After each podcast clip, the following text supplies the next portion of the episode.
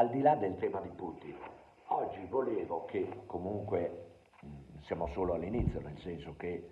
eh, vediamo, abbiamo parlato di questi pianeti in case eh, nettuniane e quindi dove la ragione, il bisogno di ordine, ecco il tema dell'ordine. Ricordiamo che il nazista Eichmann aveva fatto della razionalità e dell'ordine i suoi due valori principali, cioè e qui è inutile citare ancora una volta Adorno, l'Adorno dei minima moraglia, l'Adorno di dialettica dell'illuminismo, dove parla appunto della pericolosità esagerata della ragione irragionevole. Ecco, questo è un rischio che nel piccolo, ecco, in Putin tutto esplode e si esalta eh, in questo trionfo del male, della cecità, della rabbia. Eh, beh, si parla di 20.000 morti, eh, non a Mariupol, nell'altra città verso, verso la Russia, al confine Ucraina-Russia, 20.000 morti, a Mariupol si parla di 700 persone eh, probabilmente morte nel teatro, migliaia di morti di qua, di là, I, i, giovani russi mandati a morire, i giovani ragazzi di leva, ignari, eh, spaventati, la stessa Russia, mai confondere lo Stato con la nazione, sono quasi separate, la nazione russa è del segno dei pesci, è sensibile ai gradi dei pesci. E, e quindi sarebbe come, come dare dei, dei, dei, criminali a tutti i pesci, cioè i russi penso che non c'entrino proprio niente con il delirio di Putin e, eh, e c'è poi questa differenza sempre da fare tra Stato e nazioni, così come abbiamo visto che l'Ucraina, lo Stato ucraino nasce il 24 agosto del 91 e quindi è della Vergine, opposta ai pesci, no? quindi c'è questa proprio contrapposizione qui pesci vergine tra, tra, tra pesci Russia e vergine Stato vergine dell'Ucraina. Eh, ecco, parlavo della ragione, della razio, eh, della ragione irragionevole eh, della bilancia che eh, cova nella, qui nel piccolo, questo vale anche per tutte le, le bilance ascendente scopione nel piccolo, cioè questa relazione tra il tema del controllo ferreo della bilancia, controllo ferreo su una linea di razionalità e di ordine e sotto la passione, il pathos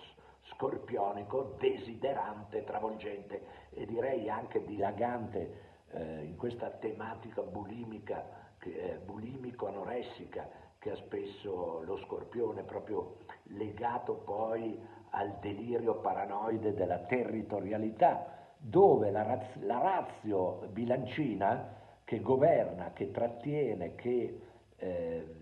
controlla, deve sempre fare i conti con quell'ascendente appassionato, nel senso proprio di passione, come pathos, come patologia, come es- mh, possibile esplosività. È lì l'inferno che poi la bilancia, ecco, nelle persone normali chiaramente abbiamo un regime saggio idraulico in cui la, la, la liquidità, eh, direi la lava, la lava incandescente, il, il, il, torrente appassionato scorpionico viene guidato con saggezza dalla razionalità secondo gli schemi educativi e civili.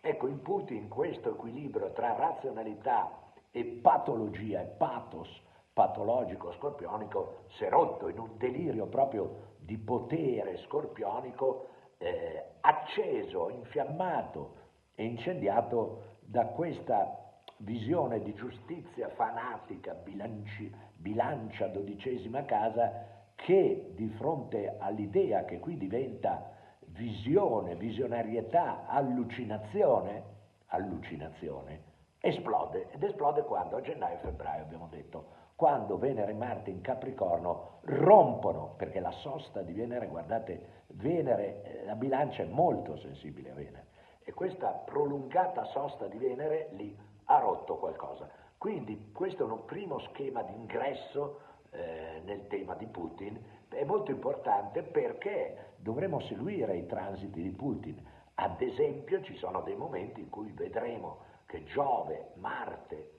entreranno nei primi gradi dell'Ariete e faranno l'opposizione a un pianeta importante di Putin. Parleremo anche dei transiti, in particolare c'è una adesso, perché oggi siamo,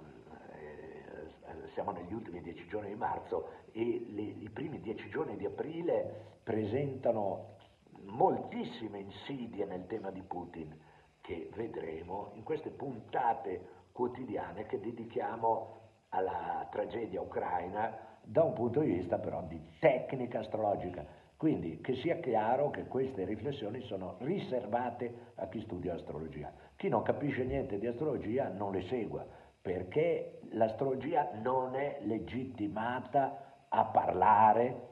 in questa società insomma,